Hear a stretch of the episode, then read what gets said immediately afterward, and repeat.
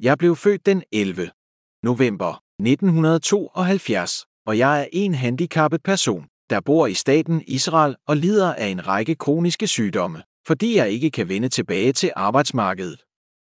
Desværre tilbyder staten Israel ingen rimelige løsninger til mennesker med handicap i boligsituationer.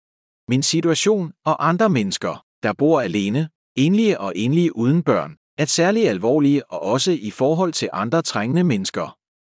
Jeg leder efter organisationer, der arbejder eller kæmper for de enkelte eller enkelte sociale rettigheder til at samarbejde i kampen for minimal respekt.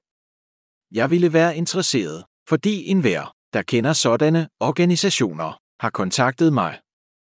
Med venlig hilsen. Asaf Benjamini